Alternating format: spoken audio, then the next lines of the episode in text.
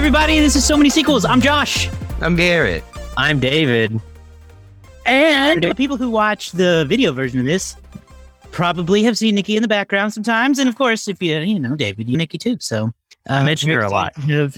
Have her on the show this week because we're talking about Fantastic Beasts and Where to Find Them. Very exciting. There's a third one coming out. So we thought, you know what? We'll go back and talk about the first two. And I was told, David told us that Nikki really wanted to talk about these movies. So I'm very excited for this conversation. I had to bring in the real guns on this because I'm not a big Harry Potter fan. Josh, as you know, Garrett, as you may know. So I had to bring in Nikki. She's a Ravenwood and she knows exactly what's going on, who these people are and who is important and who's not. And it gets even cringier than that because we were talking this morning. We were talking about the ending to Crimes of Grindelwald and talking about, well, what's Grievous's big deal? And David was like, Grievous is going to turn out to be Voldemort's dad. And I was like, oh my gosh. Are you a Ravenclaw though, or did he make that up? No, I'm a Ravenclaw. Yeah. Oh, yeah. So that's three of us are Ravenclaws. Have you ever taken the real test? I have, but in truth, this movie we're gonna get into what I really am because this movie. He's the American version. He doesn't want anything to do with the British version. He wants to go to the American school. He doesn't want better than that. Ilvermorny sounds like a cool place. I'm a Thunderbird or whatever there, but. I'll tell you, this movie had my true representation, okay? People ask, what's your house? I'm a muggle, all right? I'm a No-Maj. I'm a regular person. I don't want any part in this. So it's nice to see some true representation for me in the role of Dan Fogarty in this movie. Well, then I'll say for the sake of, I think, fairness, why don't we start with David as the non-Harry Potter person? Give us your thoughts on Fantastic Beasts and Where to Find Them. It gets right into it. So I have read the first two Harry Potter books. I have seen, how many movies did they make? 7? 8. They made 8. I saw 6 of 8. I've absorbed, but I was a Lemony Snicket kid. I was a Chronicles of Narnia kid. So I wasn't that into Harry Potter. And then it became so much more than either of those other two books, really. Well, you can make an argument Chronicles of Narnia is really popular, but Harry Potter is as over the last few years. So coming into it, I was really like, I'm not invested. So like it was going to take a little bit to kind of get me there. I think so the movie starts with Newt Scamander, who per my understanding is referenced a lot in the books, but has never been seen before. And he is a magical zoologist and he is coming to America for vague reasons that are part of the plot, but not really like overall that important because it all becomes a big comedy of errors when his briefcase full of creatures gets mixed up with the true hero of the movie, Dan Fogler, who plays Jacob Kowalski, a just normal guy, a No-Maj. And honestly, I love that their dynamic of the movie. Newt and Jacob are good buddies. They work. When he's kind of being introduced to this world, honestly, it was the best way to go about it, I think. You needed a regular person to be sort of shown this stuff, which in the original movies, Harry was that figure, the kind of person who didn't know anything being brought into the world. But I think it was more interesting for me here because they're all adults, they're all grown-ups. This isn't a little kid's Harry Potter starting out. These are all like adults. They're out of school. The school aspect of it is gone. You don't have to worry about Harry Potter getting pantsed by Malfoy or any of that stuff. These are grown-up people with grown-up problems this man can't afford alone, okay? So it is like real people problems, and I really liked it. Okay, so you really liked it.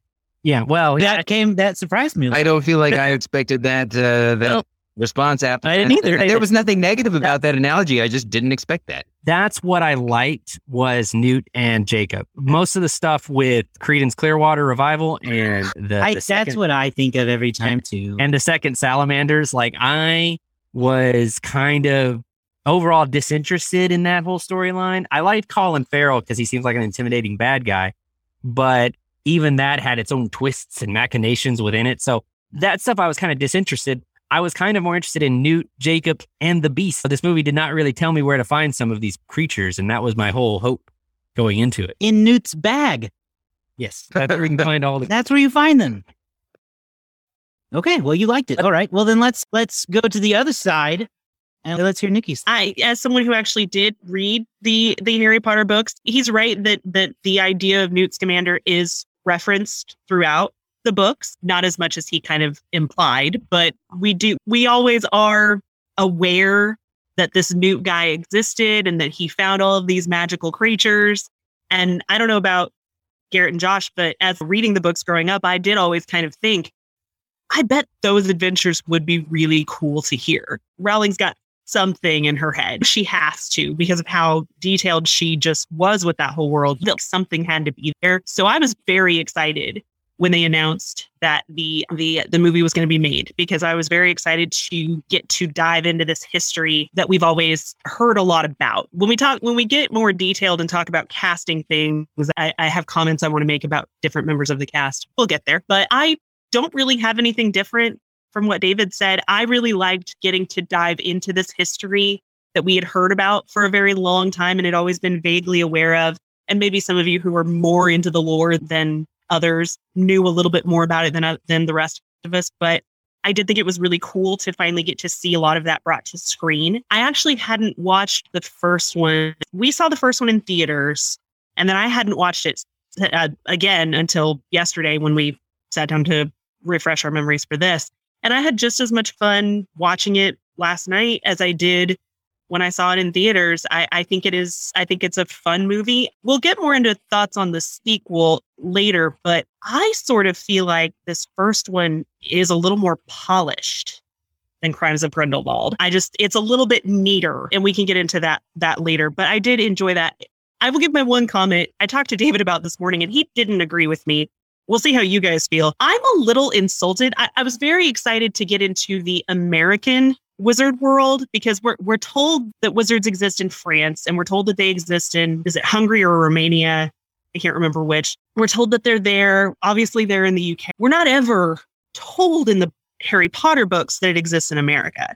There's not even like a throwaway line about it. The lore kind of hinted at the idea that it existed, but we never really saw it. So it was really cool to get to see that. But I personally, I don't know about you guys, I am a little offended that the American word for muggle is just simply No-Maj. Because listen, I get that to the rest of the world, America looks pretty dumb. Like, I understand that. And in a lot of ways, we've deserved that reputation. But it just makes it feel like we're even stupider. Well, you don't got no magic, so that's what I'm gonna call you. You're a no-maj because you got no magic. But I got the retort. I'd rather be a no-maj than a muggle. A muggle sounds like a slur. It really does. It sounds like some mean British guy. You got your offensive accent. Some guy was just like, "Oh, you're a muggle. It's what you are, you dumb muggle." Yeah, it's just dumb. Muggle sounds ugly compared to no-maj. I'd rather be a no-maj. Well, and like we pointed out when we talked a little bit more about it, the French called them the non-magique, which is pretty close to no-maj. And in Germany, it is the can't spells, which I kind of think is interesting. I kind of like that one the most. So maybe no-maj is kind of closer to that, but it's still just, it's so like obvious of a name that it made me feel like, okay, I get it. Americans are stupid. We know. I don't know. It just felt really clever enough to come up with a word like muggle. Exactly. That's my thing. But yeah, I really liked the movie too. Okay. All right. What did you guys think? I never thought about the no-maj thing. I get it. I don't know where I fall yet. I'll have to simmer on it for a little bit. But yeah, it does seem sillier. Garrett, you go next. Yeah, no, this is a theater movie. I was very disinterested watching it. It was the first time I'd watched it since the theaters too, and I was really into it. I walked away like, Mr. Newt Scamander, oh my God, let's know more about him. Jacob is the greatest thing in the world. I'm so excited. And this time I just was like, I think that it suffers from, and so I'm somewhere in between David and Nikki as far as like Harry Potter fandom, where I never really read the books, but I was super into the movies until the fifth one, and then I just wasn't. And then I got into them as an adult again. So then I read all the books and got back into the movies. So I'm somewhere in between. But it suffers from a general fandom of, you have to make me care about these characters. And I care about them the first time I see them, but then I don't remember them afterwards like that. They're not in my memory already. Like, this is my first initiation into them. And so with Harry Potter, I had books that were already there for most of my life. And now I'm just being introduced to him for the first time in this franchise. And I just don't think that they've done enough for it to stick with me. It was a really fun movie when I saw it, but I never revisited it again. And I think that is going to be a problem with that they have in the long term with this, is I just don't think people care enough to really care. I think they're very interested, but I don't think that people are going to be overly excited, despite the fact that it is in the Harry Potter fandom. I just don't think it has that ability. It will. I'm not saying it won't. I guess this is going to be a huge movie maker, this new one that comes out, and it's going to make a ton of money and all of that. But I just don't care enough right now. And I need this franchise to pick up some momentum. Isn't what it's saying. Well, and in support of what you're saying, there's 4 years between when 2 and 3 came out, which, I mean, is not the studio. We've kind of dealt with a major world crisis here. But in support of what you said, I think you bring up a good point in that there's a pretty good amount of time. There wasn't a lot of time between 1 and 2, but there kind of is with 2 and 3. Yeah. Yeah, I think that is true. And unfortunately, again, for not the studio's fault, there's been some unfortunate controversy attached to this franchise in the last few years between J.K. Rowling, Johnny Depp's whole situation, which we'll get into the Johnny Depp of it all later. But yeah, I think that there's definitely a possibility that some people may have either lost interest or just lost steam. That can happen. I will say that for me, I think I'm a bit closer to Garrett's take there about the whole it being a theater movie. It is better on a big screen. There's a lot of great magic and a lot of great special effects, and it didn't quite suck me in as much on the TV, because I also don't think I've watched it. I don't think I've watched it at home either until this instance. I think I last saw it in the theater, and I enjoyed it, but it did not suck me in as much as the first time. So it lost a little luster, but overall, I do think that this first one is pretty good. I like Newt and Jacob a lot. David, you talked about that. They do have a really good dynamic. A lot of the side characters are tougher sells for me, and I think that's I think some of that's casting, which Nikki, you brought up that you had some comments on as well. I don't love Ezra Miller. I don't love that we lose Colin Farrell. I wanted to say this first without immediately bashing Johnny Depp. I'm not a huge fan, but I think the main thing is I'm sad that we lose Farrell and not necessarily that we gain Johnny Depp. But that's a huge twist at the end that I remember, even when I did see it in the theater and loved it, the movie, that I had like the air sucked out of me because I was like, Johnny Depp! No!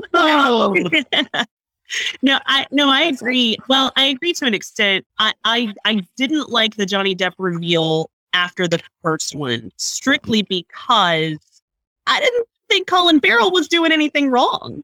No, he was really pretty good, I thought. Yes. And especially with the reveal that it's supposed to be Grindelwald, I get the direction that they ended up going with it. And we can talk about that later. But he does sort of bring this like charismatic, I can get you to listen to me sort of vibe to it, to get you to do my malicious things.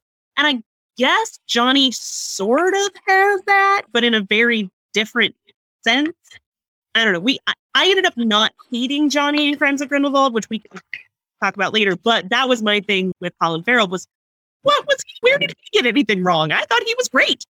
Yeah, as casting forward a little bit here, we know that in the third movie, it's going to be a different actor again. And again, this is not necessarily something they were going for, but if this was to continue past the third movie, I say just recast it again.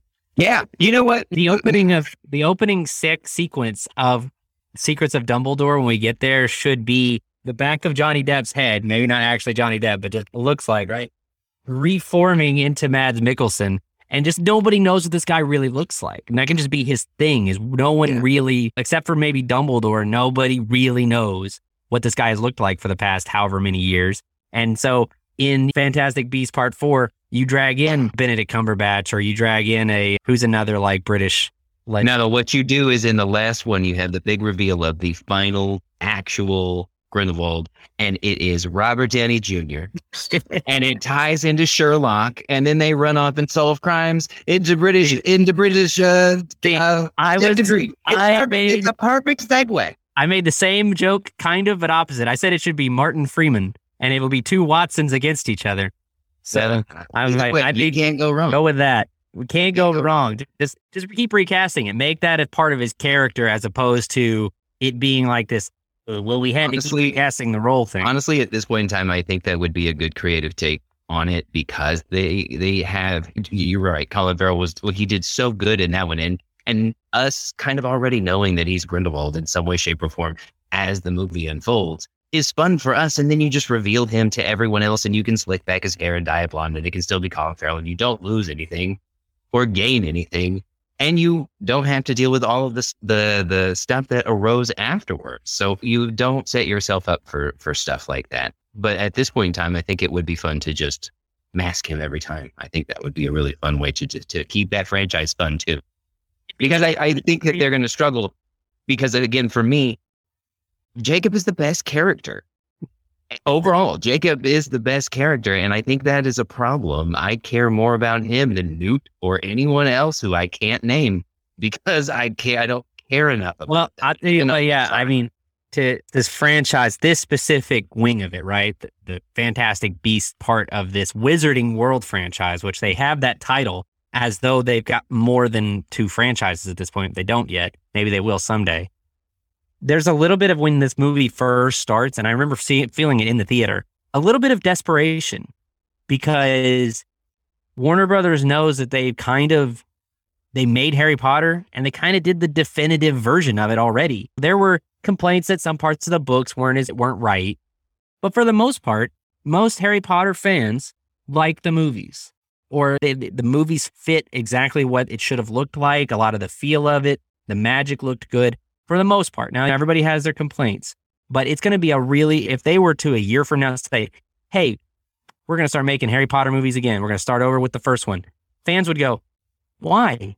We've got 8 movies that you spent, what was it, 15 years making, and they're all perfectly good. There's no reason to start over and do them over again. I don't want to watch Harry Potter grow up a second time. But I think there's a little bit of, they need something. They have the rights to this J.K. Rowling verse, and they need something. They really need this to kind of work a little bit. I'm all about an expansion of a world like Harry Potter. There are so many different things that can be done, and I have no issues with expanding it into a movie verse, into a TV verse. Give me more content, whatever. I'll take it, and I will consume it more than likely. But I think what they're going to run into again is, because of us as fans, we have Harry Potter to look back at. We know what to expect. So we don't know what to expect here. We don't know what's in the mind coming from this. Like, we don't have anywhere to go. So we're just assuming what we want it to be, or what we think it's going to be. And for me, I agree with David, where I wanted to see something more with these Fantastic Beasts. And what I'm getting is a more Newt is becoming Harry Potter. And I don't want that for Newt. I don't want Newt as Harry Potter. I want more from Newt. And that's definitely more just of overarching, very similar to Harry Potter-esque story of Dumbledore and a bad guy and someone caught in the middle trying to solve the problem. And I wanted something different. Yeah. And I don't necessarily know what it was, and I can't assume I know what it's about to become, because there's 5 of these. So there's clearly an idea, and I just don't know what it is. I'll tell you what you and I wanted was Jungle Cruise. But we want sort of the adventure without any of the weight, because there's this element of this franchise, which is there's a war coming, and there's this big bad guy that it kind of stinks that Newt could be this kind of fun, whimsical character on this cool, these wild adventures that don't have to have this world ending weight hanging over his head. And I feel like that's where, for me, I lost some interest in the movie. Like, I liked the movie, like I said at the beginning. But that aspect of it, of this evil criminal that Newt has to kind of deal with, is, I don't know, it's just so much heavier than I really want, I think, from the movie. I a little bit more of Newt exploring strange locations and finding the crazy animals.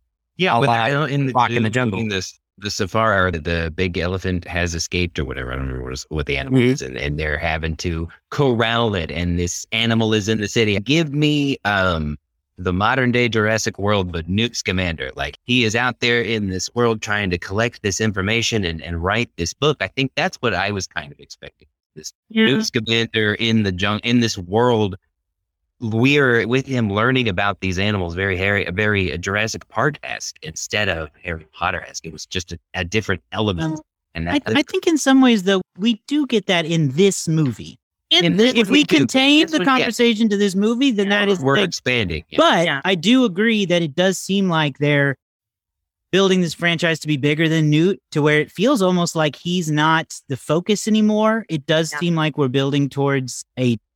It's kind of like Dumbledore's the protagonist down the line, is where I feel like we're going, versus Grindelwald. And for Harry Potter fans who are like deep in the lore... We kind of know where that's going because there is enough story built in to where we're familiar that they had a big... Well, thing. And on that note, I do appreciate that we're getting to see that played out. So agreed, yeah. We know that Dumbledore had a crazy life and kind of the true story of growing up. The more we learn about him, the more disappointed we are. Like, oh, okay, it turns out he's kind of not a savior. He made some bad choices in his life. Right. And he is. And I have all sorts of stuff that I can say about Dumbledore later, but I do appreciate that we are getting to see that played out because we know that there is a lot of story there. I just don't know that, in support of what Garrett's saying, I don't know that Fantastic Beasts is the place to tell that story. Yeah, I think that story could have been told on its own. We're a great place for that. I'm sorry, Nikki, do you know where a great place for that story to be told is? An HBO Max series. Yes. Similar to, give me this story with an overarching Dumbledore from his rise and fall of, give me that violent, like Harry Potter fans are mostly adults now. So give me that more violent, brutal side in an HBO story and I will eat it up. But also, and I want this magical, fantastical world for new. I was going to say, imagine another television show where it's Newt and it's kind of like Dr. Whovian and he's just traveling around different places finding magical animals. That could work too. It's very funny that you bring that up because on the whole casting thing, if we can just kind of get into that for a second, very early when it was announced this was going to be a thing, very early in the production days, there were rumors, nothing like legitimate, nothing confirmed, at least that I know of. To my knowledge, this was just kind of like a fan casting that kind of got put out there. But there were rumors that Matt Smith was in talks to play Newt Scamander. Listen, I understand that. Uh-oh. David, do you hear that? Yeah, I hear it. Yeah, he's up. I understand that Matt Smith as Newt Scamander would just be the 11th Doctor in Fantastic Beasts. I understand that, but that doesn't mean I don't want it. I can see he is kind of Eddie Redmayne, so I could see that. Well, and especially but I am glad he did do that with the giant rhinoceros in the zoo thing or hip, whatever it was, that fantastical kind of combo of those things. That fantastical beast, if I may, when that was happening, and he was kind of like doing the weird motions, like to try to like get it to copy him and emulate him. As that was happening, I thought to myself, "That's 11."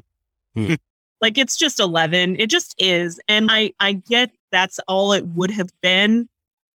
But man, I would have loved it. Yeah, well, he's in that group of British actors who didn't get to do Harry Potter the first time. Every British actor, except for 9, were in those movies. Martin Freeman was in an interview one time and he talked about him. And it was like, he says like me, and he lists a bunch of other guys that Simon Pegg.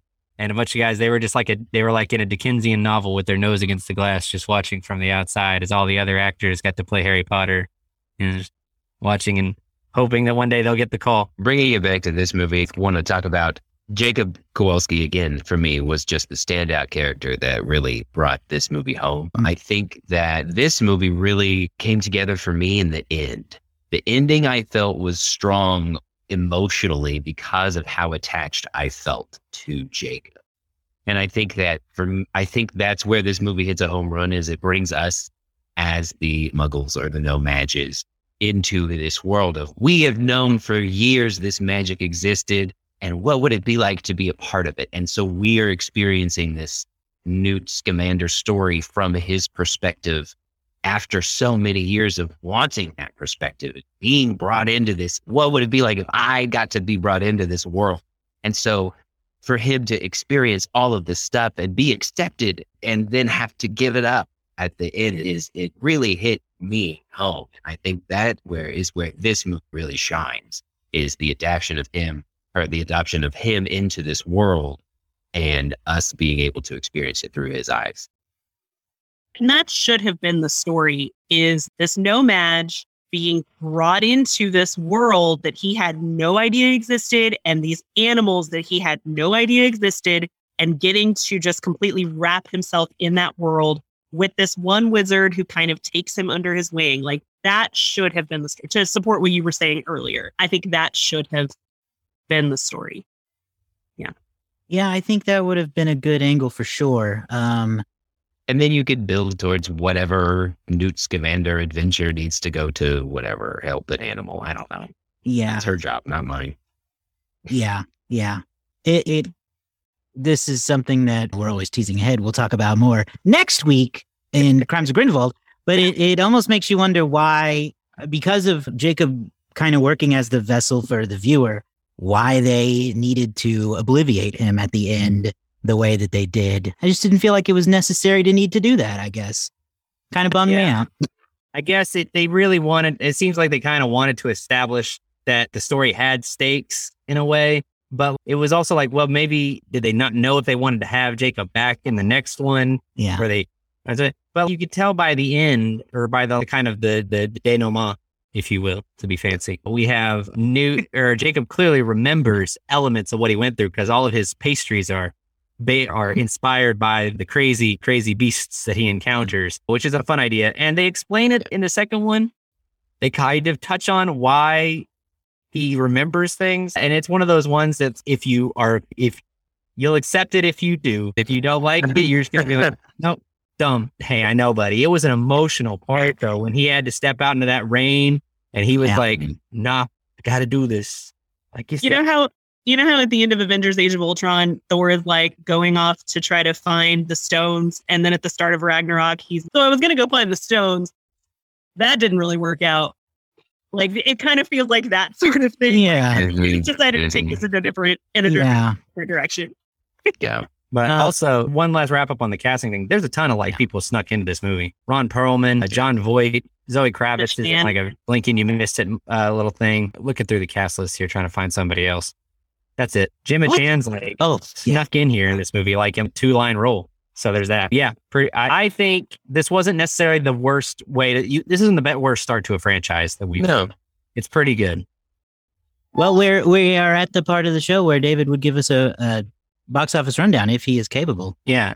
Now, if Mom would come get this kid, I'll trade her while I do this part. Sure. So come grab him and I'll read him. Look at that teamwork. Teamwork makes the dream work. So Darren did 101 work together, friends. Fantastic Beasts and Where to Find Them opened November 18th, way back in 2016. Just feels like yesterday, doesn't it? 2016 was its own era. It was. And it opened to actually a pretty decent $74.4 million, which is a good open for a new thing. In the number 2 spot that weekend was Doctor Strange in its third week. It was a very magical weekend, because you had Fantastic Beasts, Where to Find Them, Doctor Strange. In the number 3 spot, you had Trolls, which has a lot of magic and stuff going on. Yeah. Brought in 17.4 in its third week. At number 4, you had Denis Villeneuve's Arrival.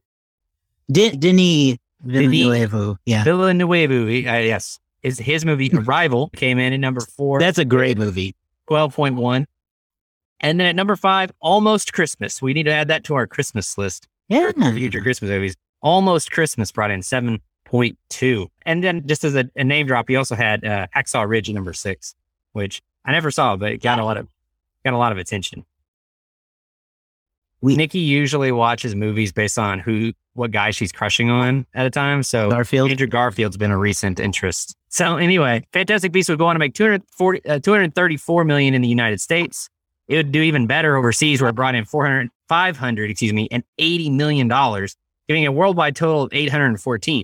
So on a new franchise, PG-13, it's actually pretty good. It would be the number Let's see here. Very hard to do with a baby in your hands. Just try to scroll. It finished as the number 12 movie in the United States for the year of 2016. Number one movie. I'd ask you guys to guess, but I don't think you'd get it. It is Rogue One, a Star Wars story. Nice. Number two, you have Finding Dory. Number three, Captain America: Civil War. Number four, Secret Life of Pets. And number five, The Jungle Book. So then, Fantastic Beasts would finish just above Doctor Strange, beating out his rival Wizard, who would take the number 13 spot that year. And I was looking at this. Well, I don't really read this number off very much, but given how the box office did last year, I kind of want to point out that 2016 was an up year for the box office. It was brought in $11 billion for all movies, which was up from the previous year by about 2%. So that's the end of the box office stats. I'll kick it over to Josh for the Letterboxd game. Okay. We want to play some Letterboxd game here. We're going to guess the score of this movie. I'm going to read some of the community's favorite reviews before we do that guess. And I think this first one, which is the most popular review on Letterboxd, relate to kind of how we have the general vibe of this episode, I think. It is a 3-star review. And it says, I was going to complain, but then I remembered something my dad once said when the Hobbit movies came out. Quote, the movies might not be great, but any time spent back in Middle-earth is time well spent. And having spent my entire childhood obsessed with Harry Potter, I have to apply that logic here to the Wizarding World universe as well. And the movies aren't great, but I'm happy to be back in the Wizarding World, I think is the best way I can describe it. Some other popular reviews. Colin Farrell morphing into Johnny Depp is tied with Jared Leto's Joker for number one spot on my list of the ugliest shit 2016 cinema forced me to see with my own eyes. Yeah. That is true. That took a lot of thought. They're not wrong. Okay, let me go to some negative for funsies. These are always the really unhinged ones. Half-star. If I could give it a 0, I would. Oh, some of these contain words I won't say. Oh. Half a star. Dog shit. Half a star. One of the worst things I've ever watched, which seems to be a common theme among these negative reviews. Lame. If you're going to give me a negative review, at least make me laugh. I know. They weren't overly funny except for that joke. Come on, negative. Okay, well, those are some reviews. Who's brave enough to pick a 3.2? Okay. Yeah, I'm in that same range. I'm going to guess it has a 3.1. Okay. 3.6 guess from Nikki. Okay. What was yours again, David?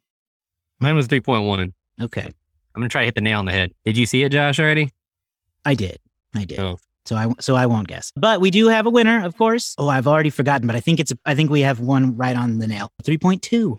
Oh, so Garrett. Yes, Garrett got it right on the nail. 3.2 stars based on 300,000 plus reviews. So swish. That is a pretty average, high-end average, I think, for Letterboxd. I think this is a 3-star movie for me. I watched it originally, and I do think that the theater effect is real for this one because I was hyped and excited and gave it a 4 stars, but a full star drop. 3. Okay. David, what's your guess? Yeah, no, I remember enjoying it fairly well in the theater, despite my lack of interest in Harry Potter, the franchise as a whole. And I enjoyed it for the most part this time. So I'm going to go up a little higher. I'm going to give it a 3.5 just because if asked to watch it again, I wouldn't have a problem. It's not like, ugh. Okay. I'm going to give it a 3 to match Garrett. What does Nikki give it? What do you give it? Perfect. Capricious.